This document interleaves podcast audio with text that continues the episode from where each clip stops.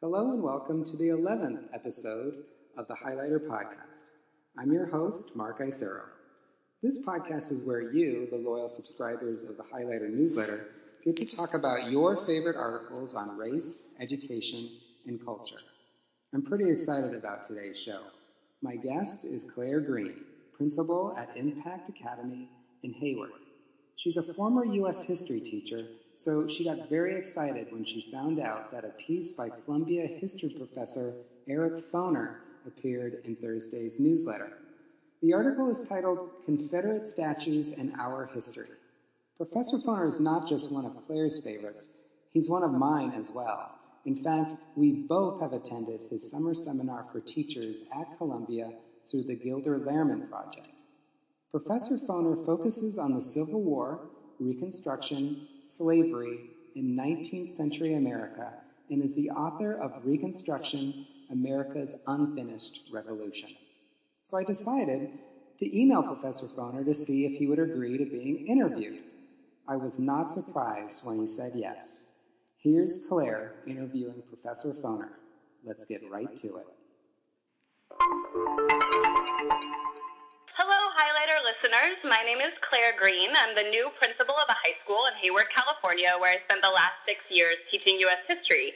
While I taught there, Highlighter curator Mark Isero was my coach, and a frequent topic of our coaching conversations was a mutual favorite historian of ours.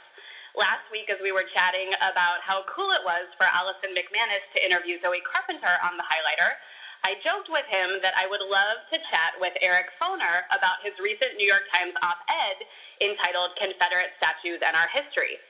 Mark being Mark, he emailed Professor Foner, and so here we are. I'm so pleased to welcome DeWitt Clinton Professor of American History from Columbia University, Eric Foner. How are you, Professor Foner?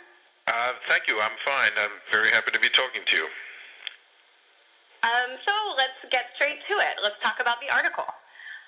You Okay. opened the op-ed. If readers are, are curious, it was uh, it was published on uh, on August 20th, and you opened the article by critiquing Trump's tweet in which he complains that the removal of Confederate statues tears apart, quote, the history and culture of our great country. And throughout the article, you find fault not only with his limited conception of who owns our country, but also our history. And I think from what I understand about your work, much of it is focused on this question of historiography, how the historical narrative is shaped by the time in which it is created. So I wonder how you would characterize America's current understanding of our nation's past, particularly its racial history. Are we getting any closer to getting it right?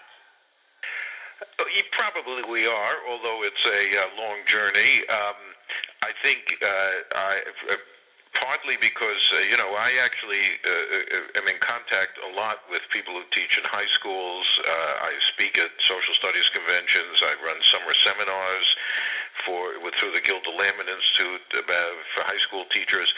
Um, so I'm, I kind of have some sense of what's going on. I, and I guess my point is simply that the teaching of American history is far better now, and I think far more up to date and far more nuanced and diverse and inclusive in schools, at least the people I come in contact with, than it was in the past. Now, of course, that's teaching young people. There's a very large number who learned their history in older modes of teaching, and I think uh, still need to reevaluate a lot of what they learned in school, myself included. They, my, what I learned in high school, it's a long time ago, in the suburbs of New York City, uh, back in the late 1950s, uh, you know, looking back, was a pretty limited and uh, quite inaccurate uh, portrait of American history. Um, so, and then of course, there has been a lot of focus on slavery and its role in American history, not only in books but in media, the movie 12 Years a Slave and others, uh, TV documentaries, uh, exhibits at, um, you know, uh, national park sites and museums.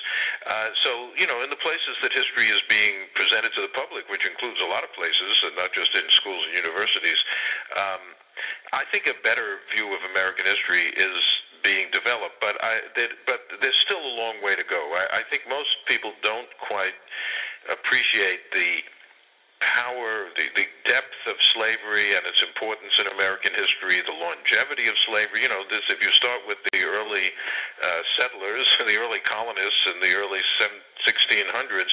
Uh, this country was a slave country for a lot longer than it's been a free country. 200 right. and some odd years of slavery. Um, is difficult to erase from the national DNA.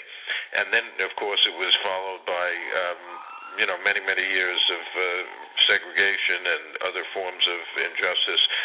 So. Um, you know, we have a lot of history to try to come to terms with. This is not a question just of blaming people and pointing our fingers and saying, "Oh, look how horrible our ancestors were." But the um, legacy of that history is in our world today. It's in our streets today. It's in our jails today, in our schools today. And I think we can understand some of the problems we face without really taking a candid look at our history.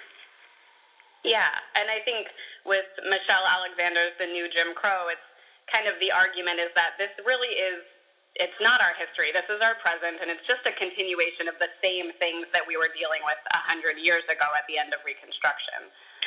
So I'm glad. yeah, I, I know Michelle's book. I think it's very important. It's, it had a very big readership. It's awakened a lot of people to some aspects of our history. Uh, as a historian, I'm a little cautious about saying what you just said, you know, that, uh, well, we're just back where we were 100 years ago or more. Um, we, the legacy of history is here, but we're in a different society, we're in a different world, and the answers from the past are not necessarily the best answers for the present. Um, but nonetheless, I, I commend her for a book which drew powerful attention to a lot of the injustices which are invisible to many white people who live in, you know, suburban communities and affluent elements, and you know who don't really understand the um, plight of many non-white people in the country today. So. Um, I give her credit for that and for alluding to history, uh, even though I think the history part is not the strongest part of that book. Mm. Do you want to talk more about that? No, I'm not really here to, to, to develop a critique of Alexander. I give her credit. I'd rather talk about my op-ed and other things. That's totally fine. Um, so let's talk a little bit more about your idea of, of like updating the way that we look at the past. Who do you see as currently doing that important work? Who's doing some good stuff, or who should be more responsible for doing that work? Well, uh, I think a lot of people are. I mentioned before. I think um, you know, uh, uh, the National Park Service, for example, I have worked with them on uh, planning exhibits at various national park sites, and I think at many places they have really upgraded the presentation of history to make it more complicated and more accurate, I think. For example, at Gettysburg, the most important of the Civil War battle national park sites. A whole new visitor center was built with a real, with a much more sophisticated picture of not only the battle itself, which people want to hear about, but what they were fighting about. Why were they? It wasn't just a question of who moved their troops up on this flank. It was what were they fighting about in the first place. And we put, uh, you know, slavery at the heart of that. And um, in South Carolina at Fort Sumter. Uh, that park, the uh, National Park Service has really improved the uh, presentation of the causes of the Civil War. And just before he left office, President Obama designated the Beaufort area of South Carolina for a national landmark related to the history of Reconstruction, which is a very, you know, which is a big step forward. There's no mm-hmm. national park site today devoted to the history of Reconstruction, which is a very, very important moment in our history. So that's one institution that I think is, you know, making a lot of progress in this area. Um, uh, but of course, it always meets resistance. You know, there. I, one of the things I find striking and uh, puzzling, in a certain sense, is that. Um, you know, it, it, today it, it's funny. The civil rights movement has been more or less absorbed into a kind of mainstream view of American history. Everybody celebrates the civil rights movement. Mm-hmm. Uh, Martin Luther King's birthday, you know, is a national holiday, of course. Uh, the civil rights movement has been somewhat um, domesticated. What we hear about is not the radical edge of the civil rights movement. We don't hear about King, the man who said, you know, we have to really redistribute wealth in this country. We hear about the King at the Lincoln Memorial in 1963 which is fine. But but my point is that uh, people are willing to say the civil rights movement um, really was necessary because of the grave injustices that black people were facing up to that point. Uh, but when you talk about slavery, uh, people get very defensive. And that's a long time ago. And there isn't a single person in the United States today who um, owned a slave, right? They're all gone. And there isn't a single person who was a slave in the United States alive today. Uh, nonetheless, if you talk about slavery, people feel like it's a personal affront. I lecture a lot to non-academic audiences, and when I say slavery was the fundamental cause of the Civil War, a lot of people object. Even it's not like you know, as if I'm accusing them of something. None of those people fought in the Civil War, but um, there is a reluctance to accept the centrality of slavery in much of American history, maybe because it cuts so deeply against a kind of national ideology and national mythology that America is, you know, always the land of freedom, uh, an exceptional place where liberty is respected unlike other countries. And um, to emphasize slavery is to, by implication, question, uh, you know, the the view of America as the empire of liberty, as Thomas Jefferson called it. So I think there's a. I agree with you, and and I even see that sometimes coming from my students who are in California and and usually have very little connection to like kind of the southern view or or that the the old version of the old view of Reconstruction. Um, and so I wonder what are the what are the moves that you see teachers making what are the right things to start to correct that history? Um, well, I'm impressed by the teachers I come in contact with, which are many. Now, of course, they're a sort of a self-selected group. The teachers who are willing to spend a week at Columbia University in a seminar that I'm running, spending mm-hmm. every day to, to reading about and talking about Reconstruction, I mean, that, you know, that's a commitment. Maybe people would rather be on vacation in the summer. I don't blame them. But, um, you know, I think uh, showing, particularly for Reconstruction, which I have devoted a lot of my scholarly career to, uh, showing the relevance of it to the present. I'm not saying that that's how all history should be taught. History is its own world. It's not just the present. But Reconstruction is really related to the fundamental issues we are facing in our uh, politics and society today. Who should be a citizen? That's a Reconstruction question. You know, who should have the right to vote? That's being debated in many states today, but that's a Reconstruction question. What are the relations between the federal government and the state governments in terms of protecting the rights of citizens? That's a Reconstruction question. How do you deal with terrorism? You know, Reconstruction is a period of terrorism. I'm not talking about Osama bin Laden. I'm talking about the Ku Klux Klan and groups like that, uh, homegrown American terrorism. Uh, so you can't think about America today without knowing something about Reconstruction. And I think if you can persuade students that that is the case, they will become interested in it in a way that maybe they weren't uh, previously. Yeah, I totally agree. I also I um, I'm one of the self-selected people who went to your seminar, and I enjoyed it right. very much. so, yeah, two years ago, it was it was wonderful. Um, well, I appreciate that. Thank you. Yeah, um, I I love how much you talk about historiography with the teachers that you work with, and I know that you do a graduate level course. And yes. I also would encourage other teachers out there, and I wonder if you could talk more about bringing historiography into the high school classroom because it is. It would be very good important. to do that. Of course, I think the AP test has now introduced some historiography uh, in a small way into their test, which is a good thing because it'll get teachers of AP classes thinking about it. I mean, right. if you say historiography people's eyes glaze over, right? It's not uh, if you say, "Hey, I'm going to talk to you about historiography," they head for the doors. But um, it sounds pretty boring. But in fact, it's fascinating, and it's really the what is the way in which history changes over time and why. Uh, yeah. Uh, Oscar Wilde, you know, said somewhere, the only the only thing we owe to history is to rewrite it. And people have been write, are always rewriting history. There's nothing unusual about that. There's nothing pernicious about that. But mm-hmm. the tracing out the ups and downs of historical interpretation is a very good window into the ups and downs of American society and how you know general points of view general political points of view at any time affect the writing of history and vice versa how historical interpretation can actually play an important role in social reality. I mean, the old view of Reconstruction as a you know, time of misgovernment, corruption uh, caused by ignorant black people, uh, was an important uh, element in the justification of the Jim Crow South. You know, the failure of Reconstruction proved, quote unquote, that black people should not have the right to vote, and therefore the South taking away the right to vote from blacks was justifiable. That was based on an interpretation of history. So, yeah. um, you know, I think once you understand that history is not just an unchanging collection of facts, but a set of interpretations or an ongoing discussion about the past, uh, then I think people can find that very interesting and, and say, well, how did a previous generation think about this and why did it change? Why do we today um, have so much work, very important work being done, for example, on the history of women in America? When I was in high school, there, I mean, I think the only woman in the textbook was uh, Abigail Adams and then maybe Eleanor Roosevelt. That was about it.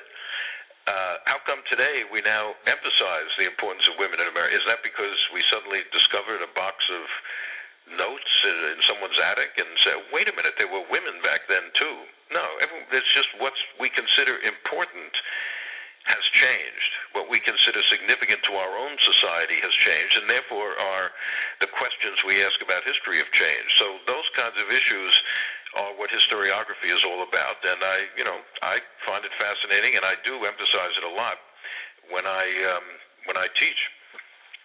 Yeah, um, it's driving me nuts that I can't think about it right now. But when you were talking about how it there's there's actually like, when you were talking about the women, you can you can trace the, the the years when the narrative changes about women, and you can do the same thing with our racial history. It's basically the civil rights movement. Once we start to get more and more African American historians, and the public is, is more sympathetic, and, and the white public is more ready to hear right. these things. The history kind of catches up to it. And it's driving me nuts that I can't think about it, but I'll, I'll ask Mark to include it. But well, yeah, I mean, I agree with you. I agree with you entirely. I mean, and the, you know, here's a sad fact. In my entire life, I never had a woman history teacher. Uh. In high school, in college, in graduate school, when I was a graduate student at Columbia University in the 1960s, we had about a 40-member history department. There was one woman professor, Professor Garsoian, who taught the history of Armenia, which was not a subject I was studying. But, you know, now probably half the faculty, I'm not counting them up, are women. We have many important women scholars of all things. They're not, they're not just studying women's history, they're studying all sorts of things. Right. Uh, but it changes the dynamic of the presentation of history if it's not just all men. Right. Well, we're just about out of time. I really appreciate you talking to me. I've saved this last question just because I love that you're in conversation with high school teachers. And so, just big picture, uh, you're talking to a lot of teachers right now.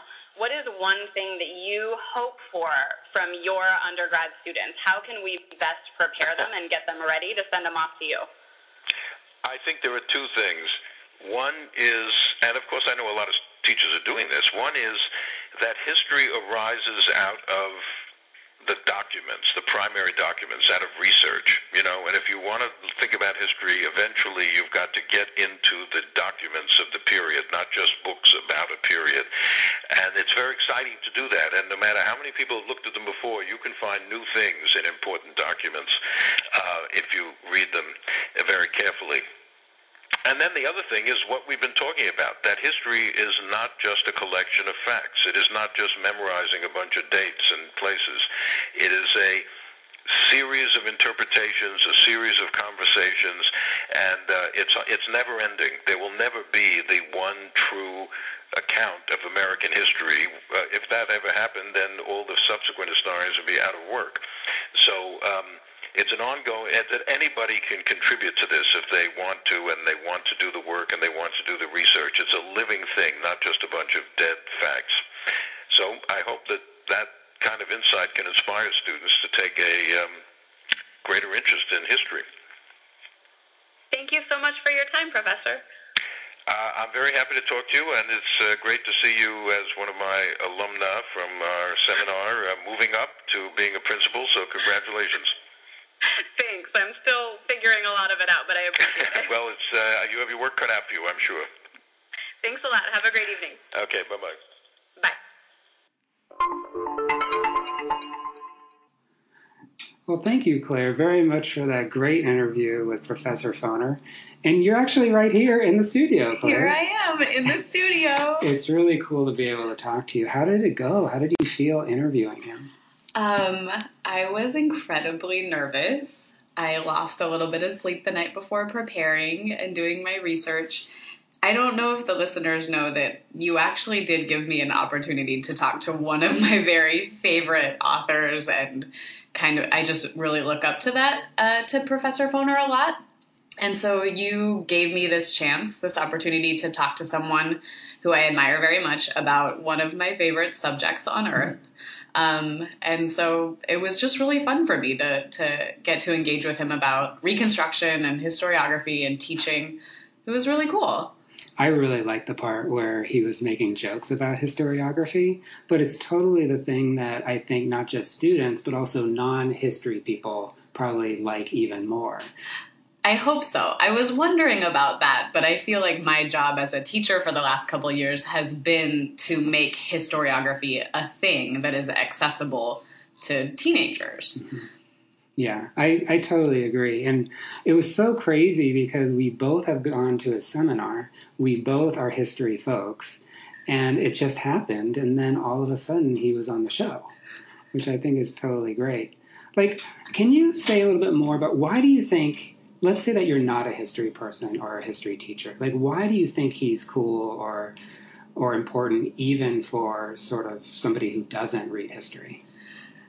Well, because I think most folks who would say that they're not a history person say that because they remember history as memorizing facts and memorizing this story that they're not connected to.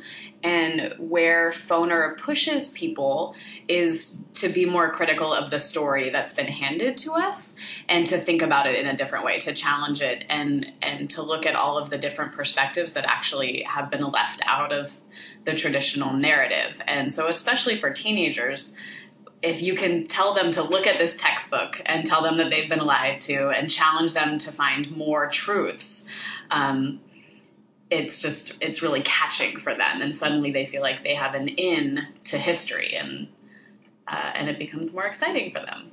And when you did teach us history over the last several years you've been using the Foner text and can you um, can you just sort of tell the audience like how did you use the Eric Foner text? Like you did it at the beginning of the year, right? Yeah, I'm so glad you asked um, because I uh, my whole Reconstruction unit was on the historiography of Reconstruction, and so we started out with actually using the movie Gone with the Wind as a text, where we looked at a couple key scenes that um, that romanticize slavery and that paint African Americans as the reason that Reconstruction failed, and all of these other lies that came out of Reconstruction.